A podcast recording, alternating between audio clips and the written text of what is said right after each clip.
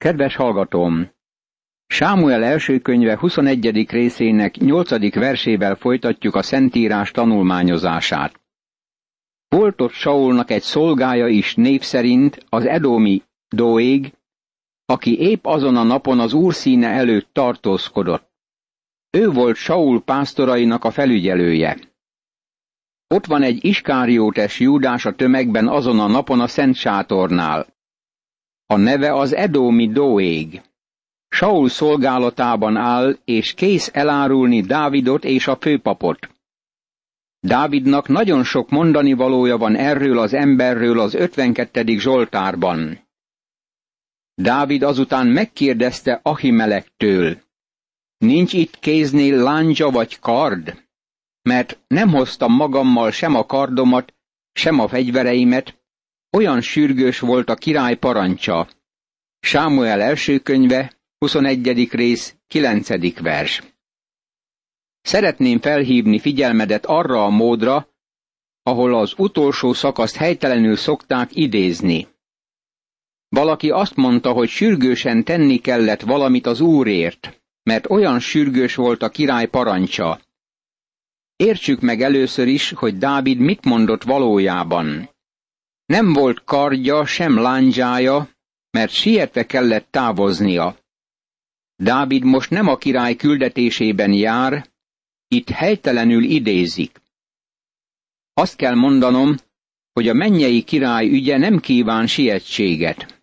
Megfigyelted-e már valaha, hogy Isten milyen türelmesen munkálkodik? Elvégzi munkáját Dávid életében is. Dávidnak ki kell járnia az iskolákat, és képzést kell vennie a föld barlangjaiban. Ez Isten módszere. Isten nem siet. Mózes sietett, és meg akarta szabadítani Izrael gyermekeit negyven évvel korábban annál, mint ahogy Isten tervezte. Mózes még nem volt erre fölkészülve.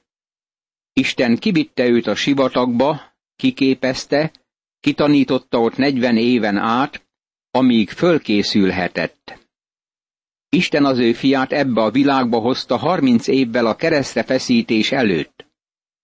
Isten munkáját nem a kapkodás, hanem az a tény jellemzi, hogy lassan és türelmesen munkálkodik. Bár csak mi is ilyen türelmesek lennénk. Biztos vagyok benne, hogy feleségem elmondhatná. Igen, és neked nem is kellene beszélned türelemről az embereknek, mert magad is türelmetlen vagy. Ez így igaz. Türelmetlen vagyok. Próbálom most már, hogy nyugalomba vonultam, megtanulni az Úr előtti várakozás művészetét. Ezt minnyájunknak meg kellene tanulnunk. Dávidnak is meg kellett tanulnia. Istennek ki kell képeznie az ilyen embereket. Istennek meg kell tanítania a türelmet minden emberrel, akit fölhasznál. Isten kimérten és nem kapkodva munkálkodik. Ha látni akarod, hogy miként halad útján, figyeld meg, hogy hogyan formálja ki a gyémántot vagy a mammut fenyőt. Dávid ebben a fejezetben olyat mond, ami nem állja meg a helyét, ahogy az összefüggésből kitűnik.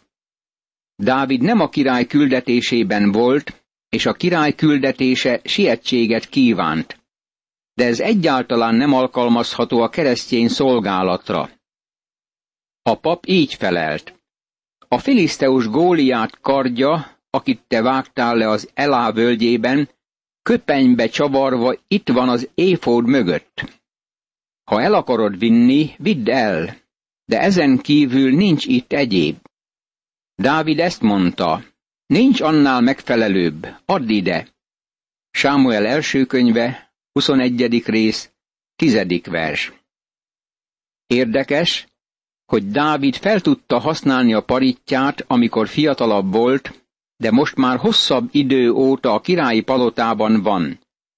Valószínűleg elveszítette paritjázó ügyességét. Most már kardra van szüksége, és Góliát kardját használja, mert az van a keze ügyében. Dávid még azon a napon elindult, elmenekült Saul elől, és Ákishoz, Gát királyához ment. Sámuel első könyve, 21. rész, 11. vers. Dávid a lehető legtávolabbi helyre menekül Saul elől, és így jutott Ákishoz, Gát királyához. Amikor megérkezett ez idegen területre, rájött, hogy veszélyes helyre ment. A filiszteusok Izrael ellenségei voltak. Ezért Dávid úgy színlelte, mintha megőrült volna. Tettette, hogy megzavarodott. Shakespeare Hamletjének ugyanezt kellett tennie, hogy megmeneküljön a megöléstől. Nincs itt elég bolond, ide hoztátok még ezt is, hogy a bolondját járja előttem. Egy ilyen kerüljön a házamba. Sámuel első könyve, 21. rész, 16. vers. Dávid helyesen tett, és Ákis király hit neki. Dávid többé nem volt veszélyben.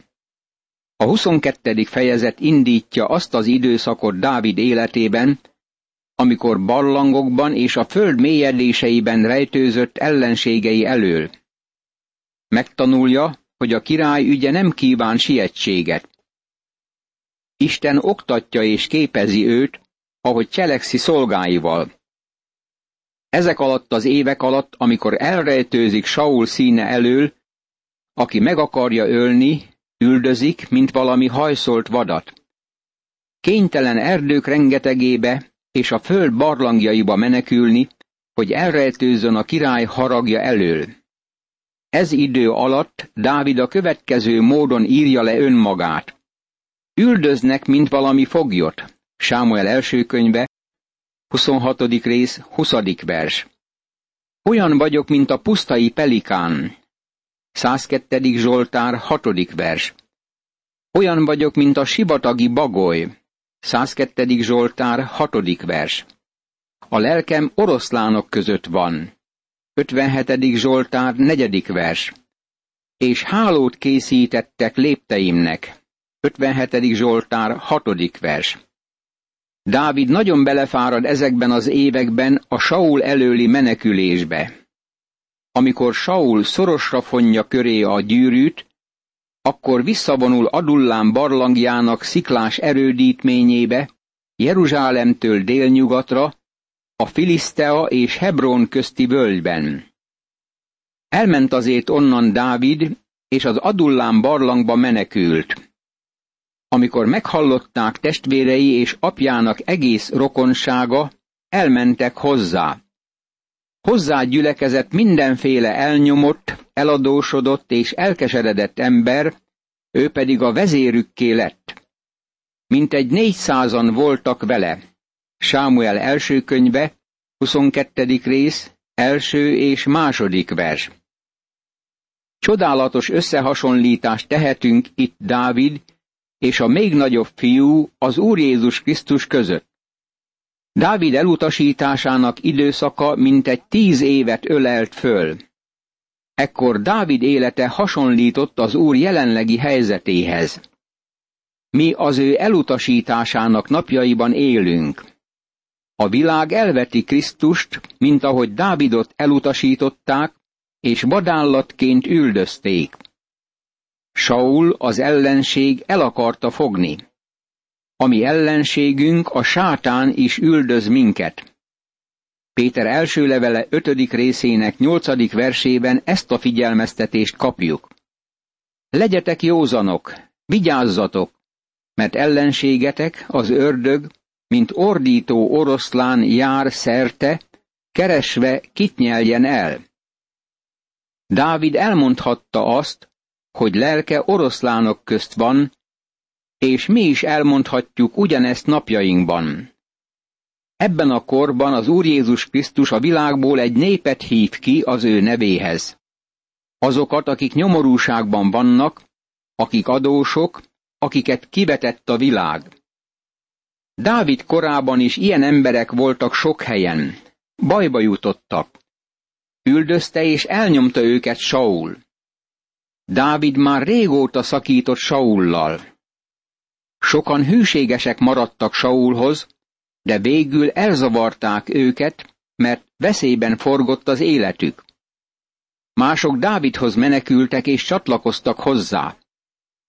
Ha már érezted az igazságtalanság csapásait e világban, ha már érezted a méltánytalanságot, ha már tapasztaltál elnyomást és hontalanságot, akkor tekints föl az Úr Jézus Krisztusra. Sokan próbálják megkeresni a bajokból kivezető utat, és mindenféle eszközt igénybe vesznek, némelyek kábítószereket, alkoholt, sőt mások öngyilkosságba menekülnek. Minket ma ez a következő kedves hang ér utol. Mert az emberfia azért jött, hogy megkeresse és megtartsa az elveszettet. Lukács evangéliuma, 19. rész, 10. vers. Segíteni akar rajtad. Segíteni képes rajtad. Mivel maga is kísértés szenvedett, segíteni tud azokon, akik kísértésbe esnek. Zsidókhoz írt levél, második rész, 18. vers. Kísértésben és próbában szenvedsz. Vannak nyomorúságaid? Akkor szükséged van a megváltóra, és ő kihívja azokat, akik hozzámennek ebben az időben. Mások is Dáviddal voltak elutasításának ezekben a napjaiban, méghozzá az adósok. Az adósság az a rákbetegség, ami minden körülmények között pusztít. Abban a korban, amikor az emberek adósságba keveredtek, akkor elveszíthették birtokukat, sőt rabszolgának is eladhatták őket.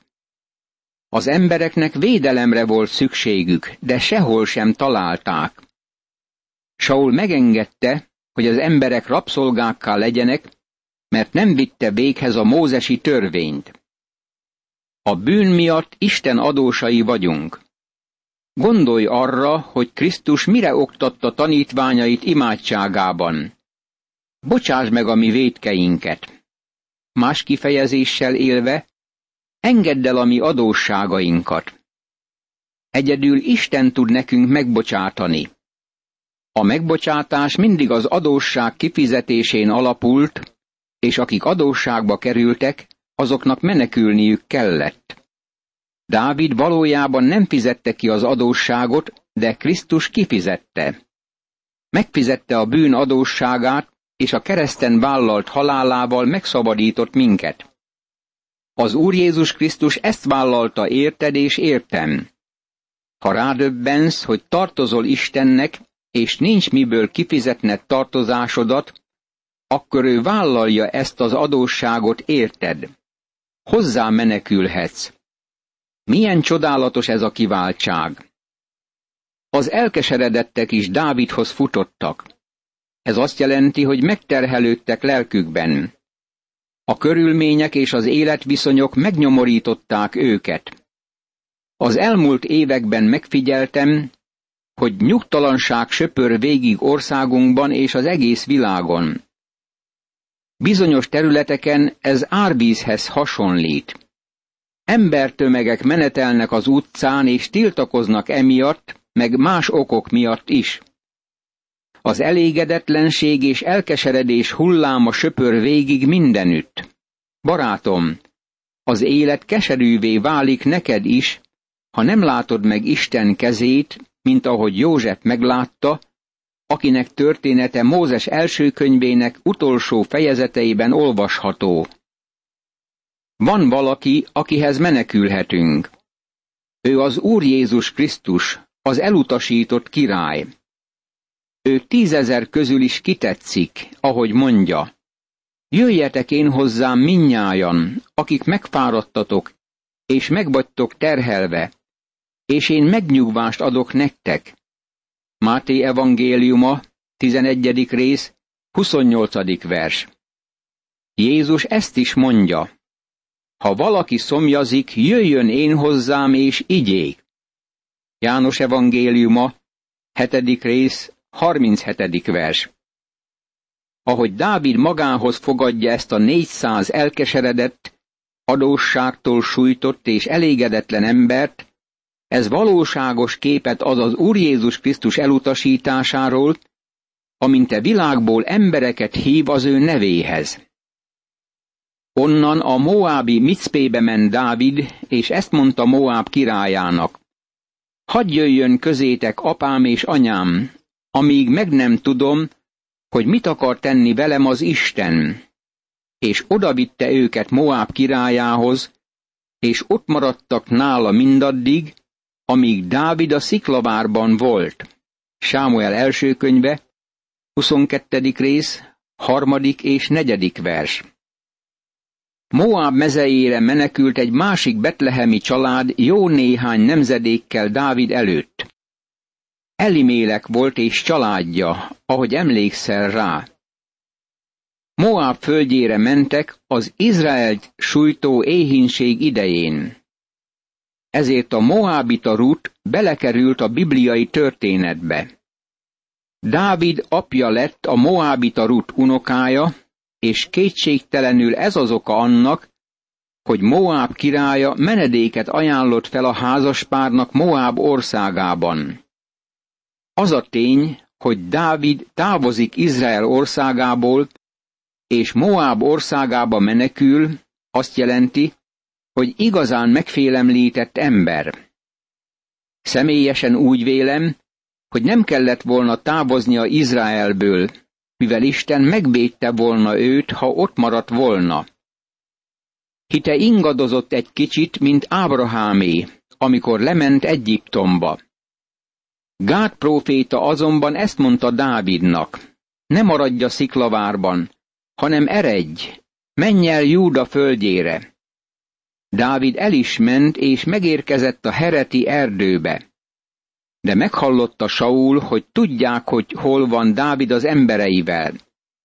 Saul Gibeában volt a magaslaton, a tamariszkuszfa alatt. Lándzsája a kezében volt, és udvari emberei mind mellette álltak.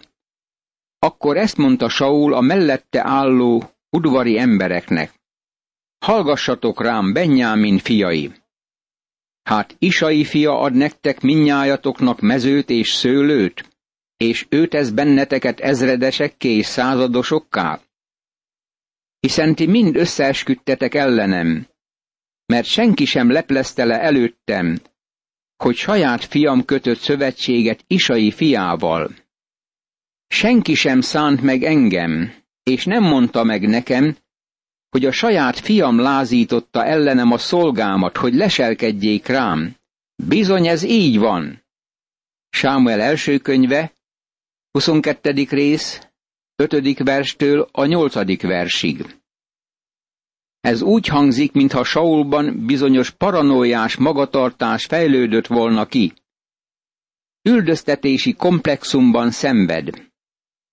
Talán oka is van rá, mert fölfedezte, hogy saját fia nem volt hűséges hozzá. Kíváncsi arra, hogy vajon ezek a vezető emberek miért nem árulták el neki ezt a tényt, ami nyilvánvalóvá lett.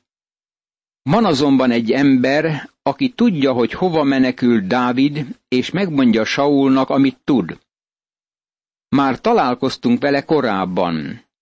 Ott volt a szent sátornál, amikor Dávid és emberei megették a szent kenyereket. Akkor megszólalt az edómi Dóég, aki ott állt Saul udvari emberei mellett, és azt mondta, én láttam, amikor Isai fia Nóbba érkezett Ahimelekhez, Ahitúb fiához. Ő megkérdezte az urat, és útravalót adott Dávidnak, sőt a filiszteus Góliát kardját is odaadta neki. Sámuel első könyve, 22. rész, 9. és 10. vers. Miután Dóég megadja Saulnak a tájékoztatást, Saul eldönti, hogy fölkeresteti Ahimelek papot.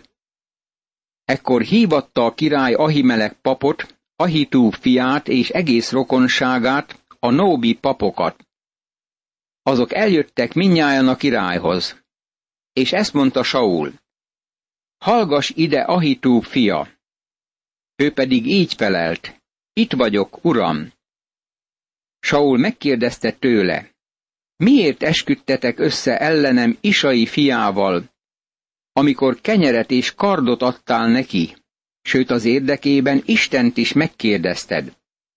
Azért, hogy fellázadjon ellenem, és leselkedjék rám? Bizony, így van ez. Erre így felelt Ahimelek a királynak. Van-e olyan megbízható ember összes szolgáit között, mint Dávid, a király veje, testőrséget parancsnoka, akit nagyra becsülnek udvarodban? Sámuel első könyve, 22. rész, 11. verstől a 14. versig.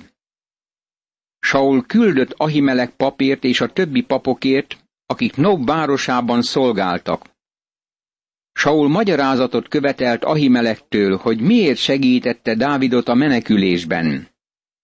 A pap igaz választ adott a királynak.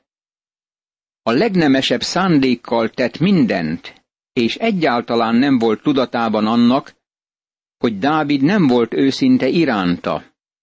Később Dávidot nagyon bántotta, hogy megcsalta Ahimeleket, mert azt gondolta, hogy Saul király küldetésében jár Nóbban. Vajon most kérdeztem meg először az Istent vele kapcsolatban? Egyáltalán nem. Ne tulajdoníts ilyet szolgádnak, sem egész rokonságomnak, királyom, mert semmit sem tudott szolgád erről az egész dologról. Akkor ezt mondta a király, halállal kell lakolnod, Ahimelek, egész rokonságoddal együtt. A mellette álló fegyvereseknek pedig ezt mondta a király, fogjátok körül, és öljétek le az úr papjait, mert ők is Dávidot segítették, hiszen tudták, hogy szökik, de nem leplezték le előttem. A király szolgái azonban nem akartak kezet emelni és rátámadni az úr papjaira. Sámuel első könyve, 22. rész, 15., 16. és 17. vers. Haragjában Saul nem figyelt az indoklásra, hanem megparancsolta szolgáinak, hogy mészárolják le a papokat. A szolgák nem akarták végrehajtani a parancsot. De Saul odáig elment lázadásában és bűnében, hogy semmi sem volt képes megakadályozni. Ezért parancsolta meg Dóégnak, hogy végezze el ezt a piszkos munkát. Ekkor Dóégnak parancsolta a király, jöjj ide, és támadj rá te a papokra.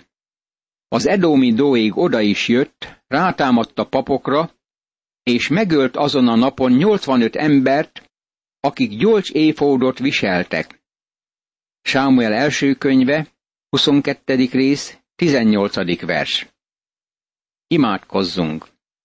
Uram, több ezer év távolából is megrendít ez a történet. Ebben látom a gonoszság tombolását, amely korunkban egyre erősödik. Mégis hálát adok neked azért, hogy te kezedben tartod a világot, és minden gonoszság ellenére végül diadalra juttatod szent célodat. Add, hogy higgyek benned, és nyugodtan készülve várjam a te napod eljövetelét, amikor minden bűnért megfizetsz az embereknek, a tieidet pedig magadhoz veszed a te dicsőségedbe. Ámen.